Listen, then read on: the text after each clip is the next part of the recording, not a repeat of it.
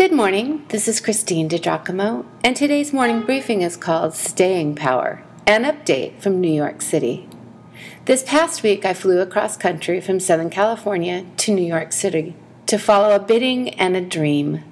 Walking into the book convention Thursday morning, I felt a little bit like Dorothy walking into the land of Oz, except I had on pink shoes and she wore red.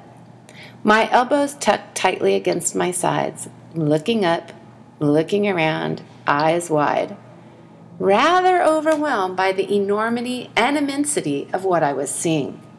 The Javits Center was huge. The scope of the people and project represented, rather intimidating, to be frank. But I was there because I believe it's where God called me to be, in the diverse secular setting, a small fish in a national book exposition where the newest and brightest were on display. So, what happened? I met folks from the four corners of the earth, signed my morning briefings book on Philippians and Colossians, giving many, many copies away, unsure of what might happen, but entrusting that to God. Contacts were made with publishers, publicists, and a good many authors. Um, I look forward to continue discussions with several of them. But that was not the entirety of my East Coast trip.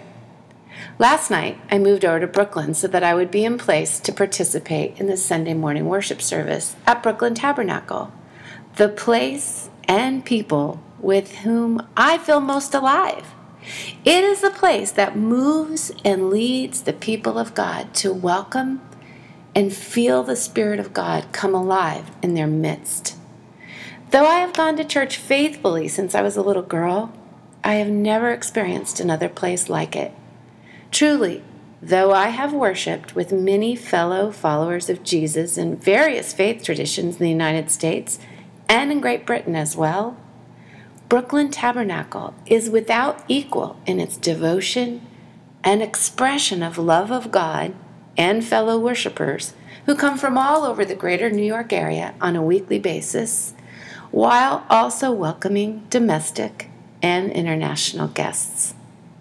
For several years now, I've traveled once a year to worship and be trained by Jim Cymbala at Brooklyn Tabernacle. This time, it was just a tag on to the book convention. God always gives me takeaways that impact the way I lead and conduct ministry. Most importantly, I see in person a godly minister who stays at his post serving God.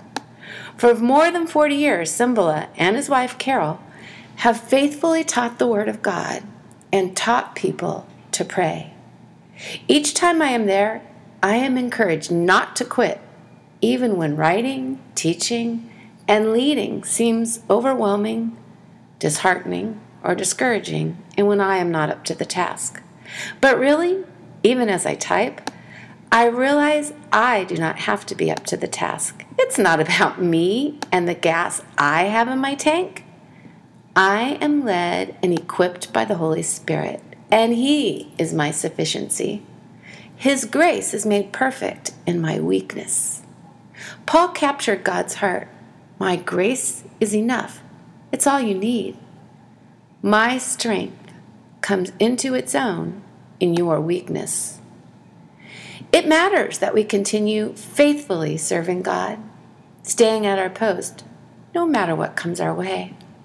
Paul knew that oh so well. He said, People are watching us as we stay at our post, alertly, unswervingly, in hard times, tough times, bad times, from 2 Corinthians 6.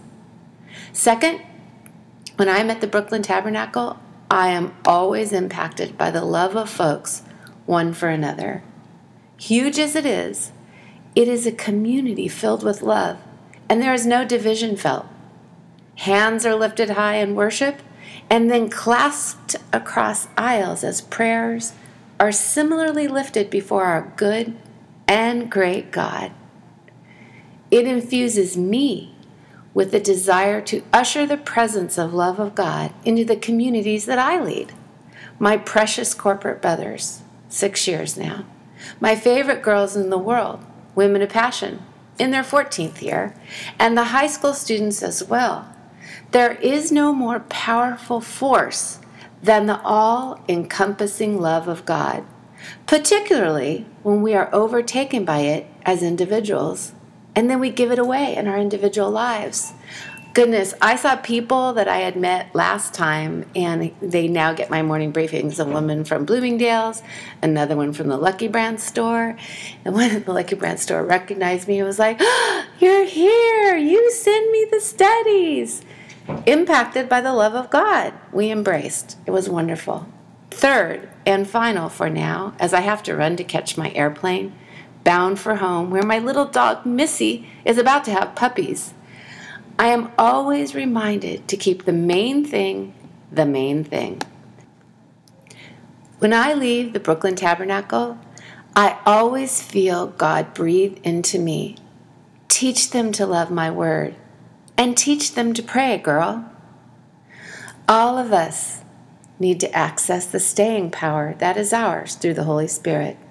So join with me and say, Come, Holy Spirit, we need you. Come in your strength and your power. Come in your own gentle way. If you'd like to read this, uh, consult my sources, print it out, you can go to pastorwoman.com click on Powerful Bible Teaching, Morning Briefings, and again, the title of this one Staying Power, an update from New York.